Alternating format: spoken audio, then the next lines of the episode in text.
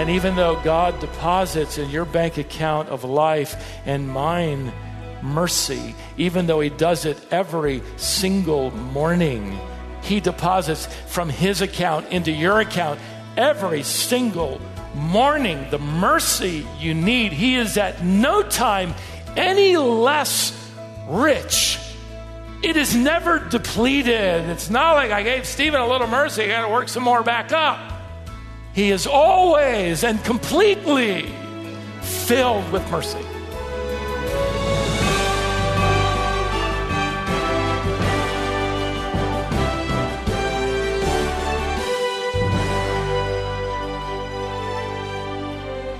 How much mercy do you need? That's really a trick question, isn't it? We need so much of God's mercy that it's impossible to quantify. That's why it's so encouraging to learn that God's mercy is available in bountiful supply. But mercy comes to us in a particular way. When we walk in truth, that truth has companions. Mercy is one of those companions, along with grace and peace. This is Wisdom for the Heart. Our Bible teacher, Stephen Davey, returns to his series from 2nd and 3rd John with this lesson called When Nothing Seems to Last. Here's Stephen right now. The Roman god by the name of Vulcan was one of the oldest of the Roman gods, worshipped as the god of fire. People really didn't pay all that much attention uh, to him until late August when the summer temperatures would soar and the granaries were full and, and fire would be especially devastating. So the Roman world recognized their god Vulcan with a festival on August 23rd every year. And during this annual uh, festival, large bonfires would be built in honor of him but also, you know, hoping to satisfy his love of fire so he wouldn't start a fire of his own. In 79 AD, on August 24th, the day after this empire wide festival held in honor of the god of fire, ironically, on that day, Mount Vesuvius erupted. Up until this time in history, the word volcano didn't exist. But following this explosion, which people was assumed was related, you know, to somehow, you know, Vulcan not being very satisfied with the party they had the day before in his honor, they created the word after his name in honor of him, in fear of him. Volcano. The name of that city was Pompeii. It would be buried for centuries under pumice rock and volcanic ash. And when it was finally excavated, the eruption had virtually frozen in time. It wasn't a pretty sight. Written on a wall in the marketplace of Pompeii are these lamenting words, evidently from somebody who lived there and had grown weary of pursuing love, pursuing pleasure, pursuing wealth. It reads The sun, after the splendor of the day, sinks into the ocean. The moon, after showing us her full light, wanes.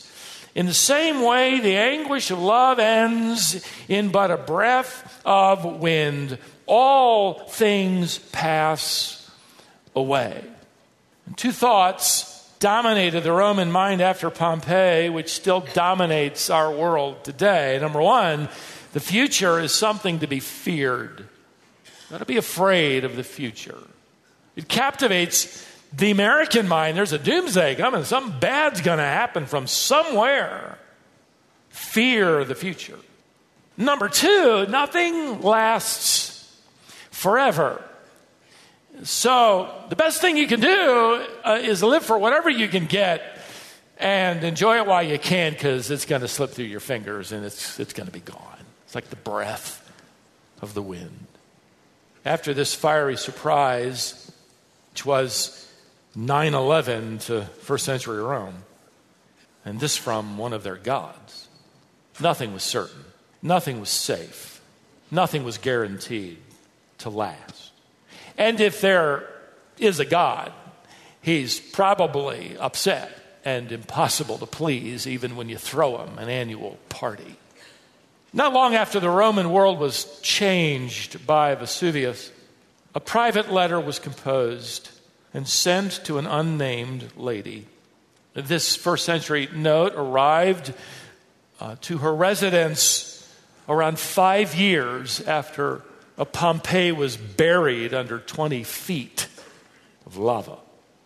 The writer is the Apostle John, and he wants to encourage her and us that even when you know nothing seems to last, even when nothing seems to be safe, when the future is bleak and uncertain, there are some unshakable, unchangeable truths.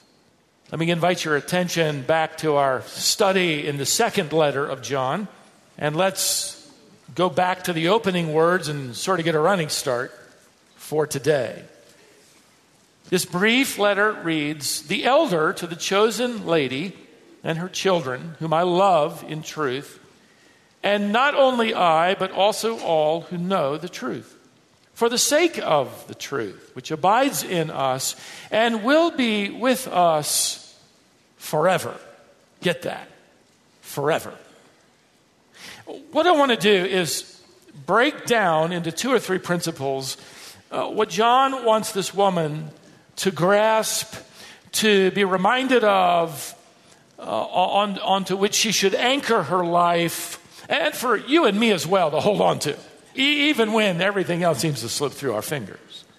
Uh, the first uh, principle, as we'll place it, is this the body of Christ is permanently bound together by love for the truth.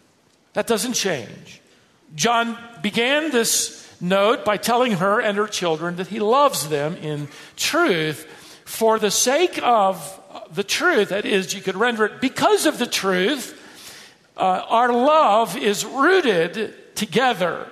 In other words, we love one another for the truth's sake, because of the truth.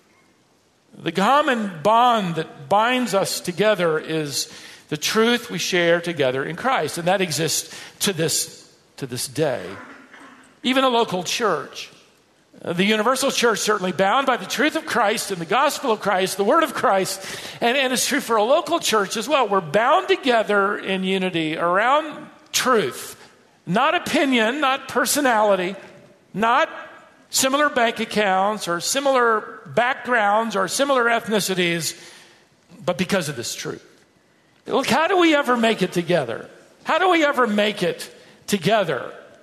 One of the greatest evidences that we are bound together by truth is that we do. We can't even agree on where we'd go to lunch today. We have this common truth, this body of apostolic truth once delivered to which we hold, and the redeeming power and truth of Christ binds together differing people into genuine and profound and remarkable unity. John is also, I, I, believe, essentially encouraging this woman by reminding her that she's not alone. She's not alone. She's part of a body of believers. This is equivalent to saying, I want you to know, dear lady, we're in this together. Not because we're the same, but because we hold to the same Savior and His truth. We're bound by truth in love. Secondly, the truth is alive and well and will last forever. He wants to reinforce this. In fact, the word truth appears uh, four times in this opening paragraph. You could circle them.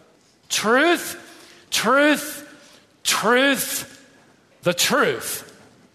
As if to suggest, even though cultures and countries lose sight of the truth, even though they suppress the truth, even though they ignore the truth, even though they redefine the truth, even though they persecute the truth John says the truth is in us, it's with us. In fact, John kind of personifies it. He's probably thinking of the Spirit of truth who indwells us.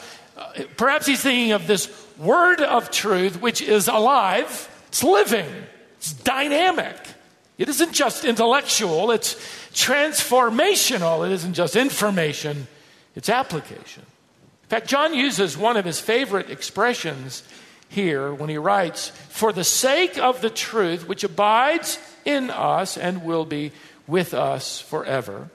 That verb, abide, meno, to remain, he uses more than 40 times in his writings, more than any other apostle or New Testament writer. This is the same verb used by other apostles like Paul to the Romans, where he says that God's counsel it's translated there remains. It remains. Romans 9:11. It's used by Peter, the apostle of God's word, which it's translated endures. It lasts. Is it to say when nothing else of your world seems to last, his word does. It remains. One German scholar of the Greek language, Gerhard Kittel, writes that this Greek verb primarily means to stay in place.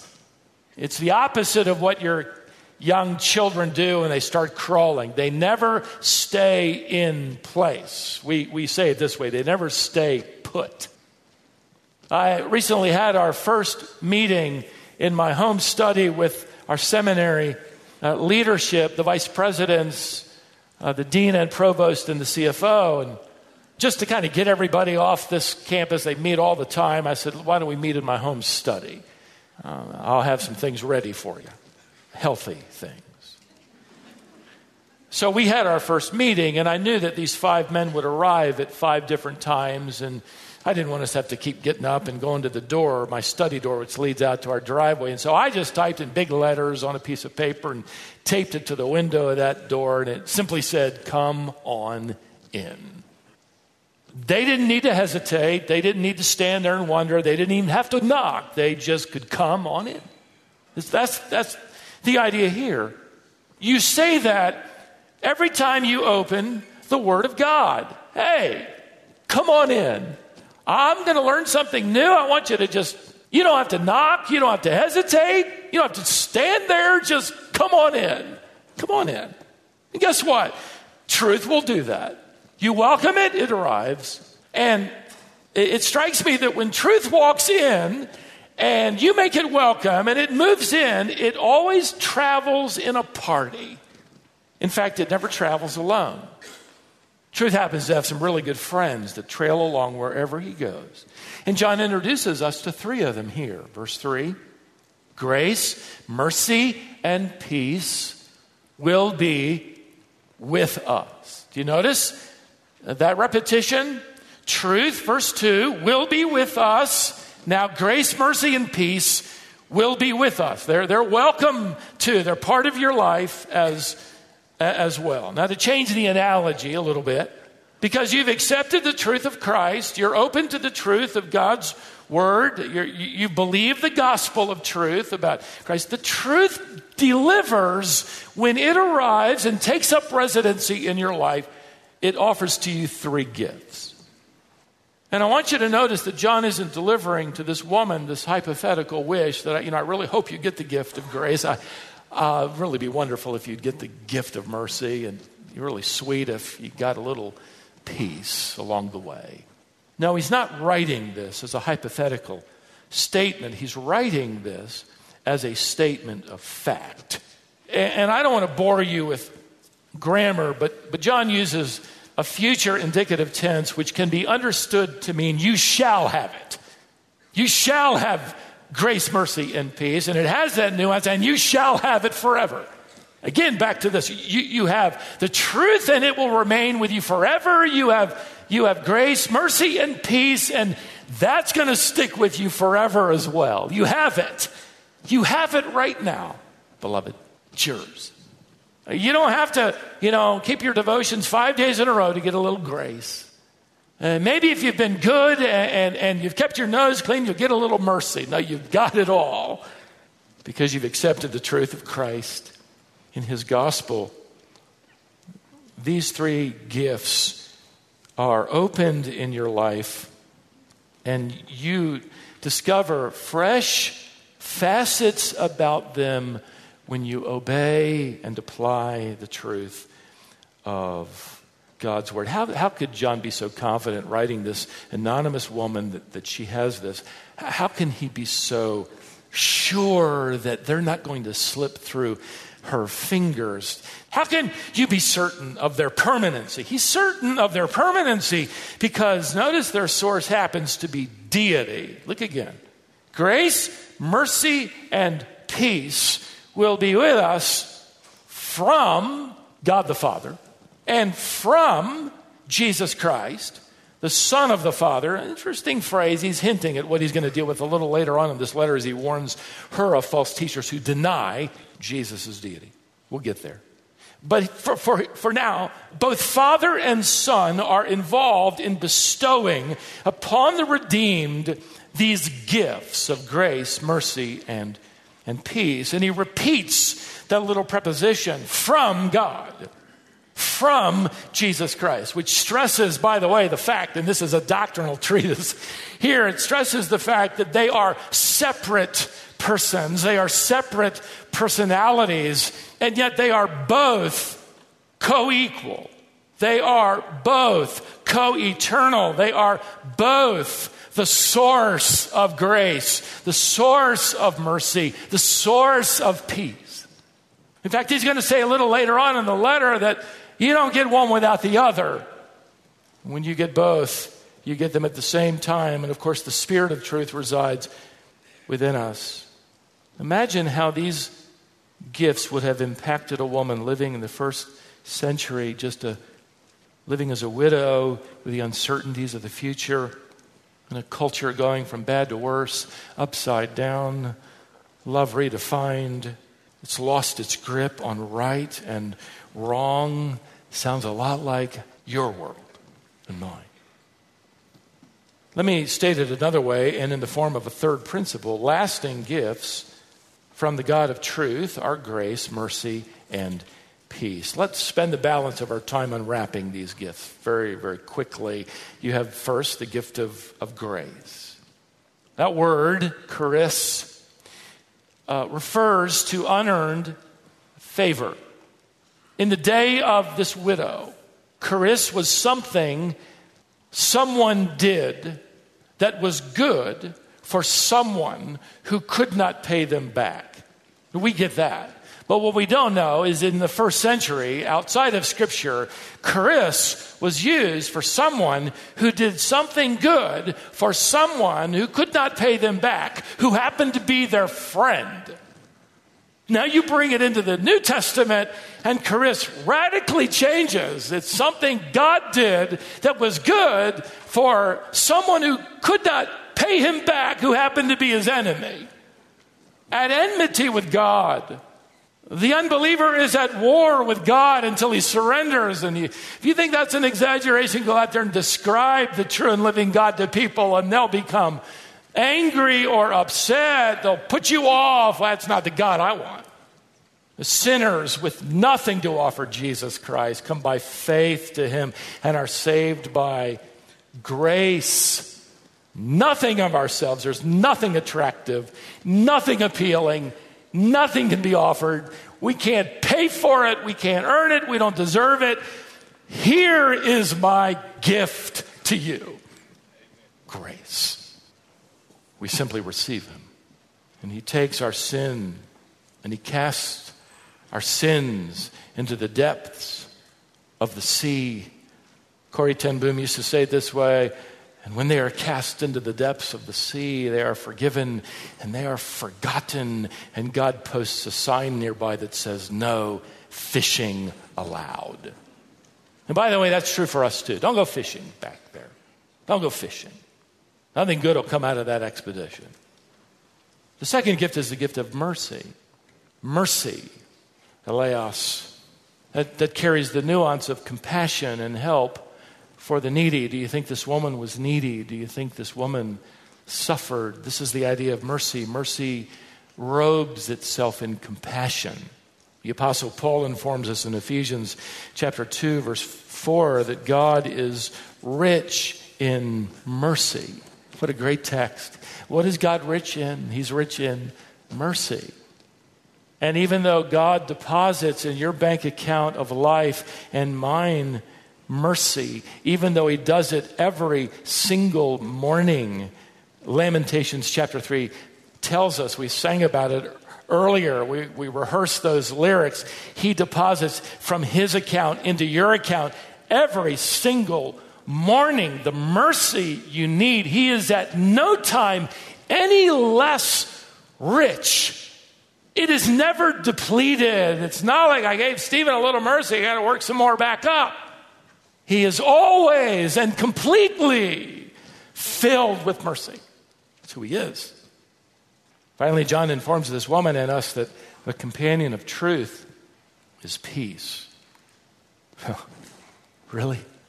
If this widow knew anything, she knew that peace wasn't part of a Roman world. It isn't part of the world. It's a word that's sort of tossed around. It's a pursuit, it's a hope, not reality. I couldn't help but think that this year is the 100th anniversary of the ending of World War I and the establishment of the League of Nations, which would ensure world peace. Lasted about 10 years. And then uh, another 10 years, a madman had engulfed the world with another world war. See, people want peace today without the Prince of Peace. I have read that in the last 400 years alone, there have been an estimated 8,000 peace treaties among nations and, and countries.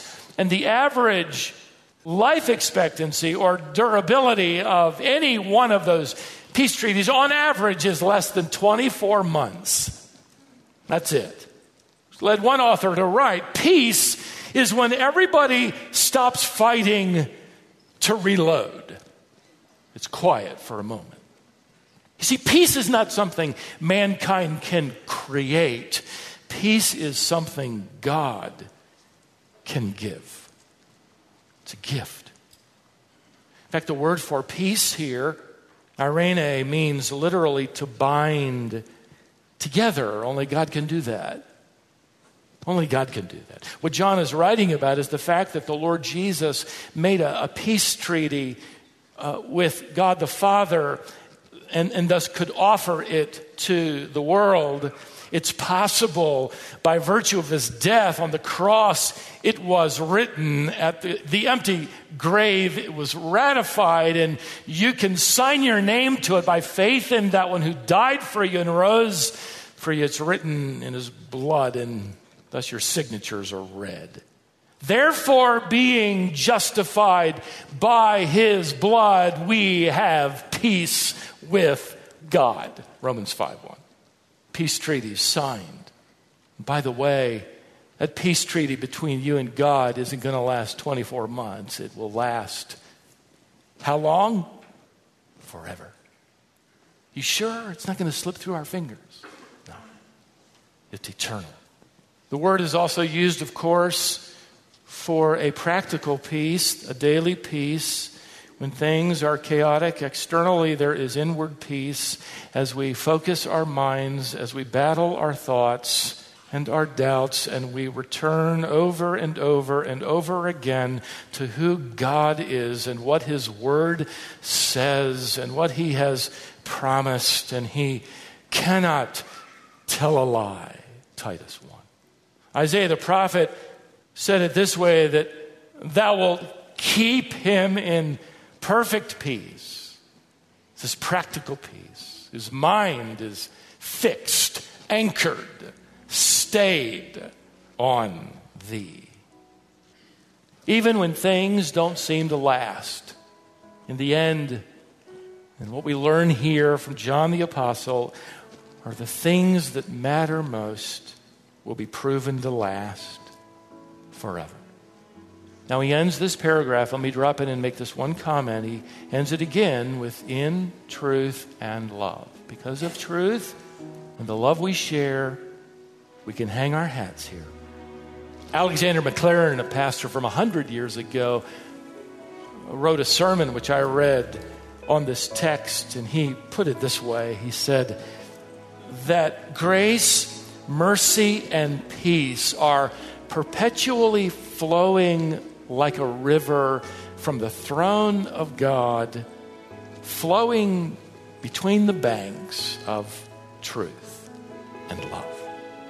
It's good, isn't it? These are unchanging, encouraging, forgiving, right now supporting, uplifting, traveling companions of yours.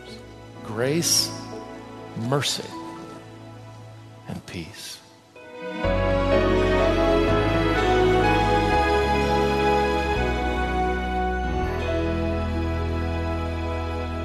And so, friends, let's rest in the knowledge that there is a divinely determined truth. And because of that truth, we experience the blessings Stephen's been exploring today. Stephen Davey, our Bible teacher on this daily broadcast, is the pastor of Colonial Baptist Church in Cary, North Carolina. There's a website where you can learn more about Stephen and our ministry. It's wisdomonline.org.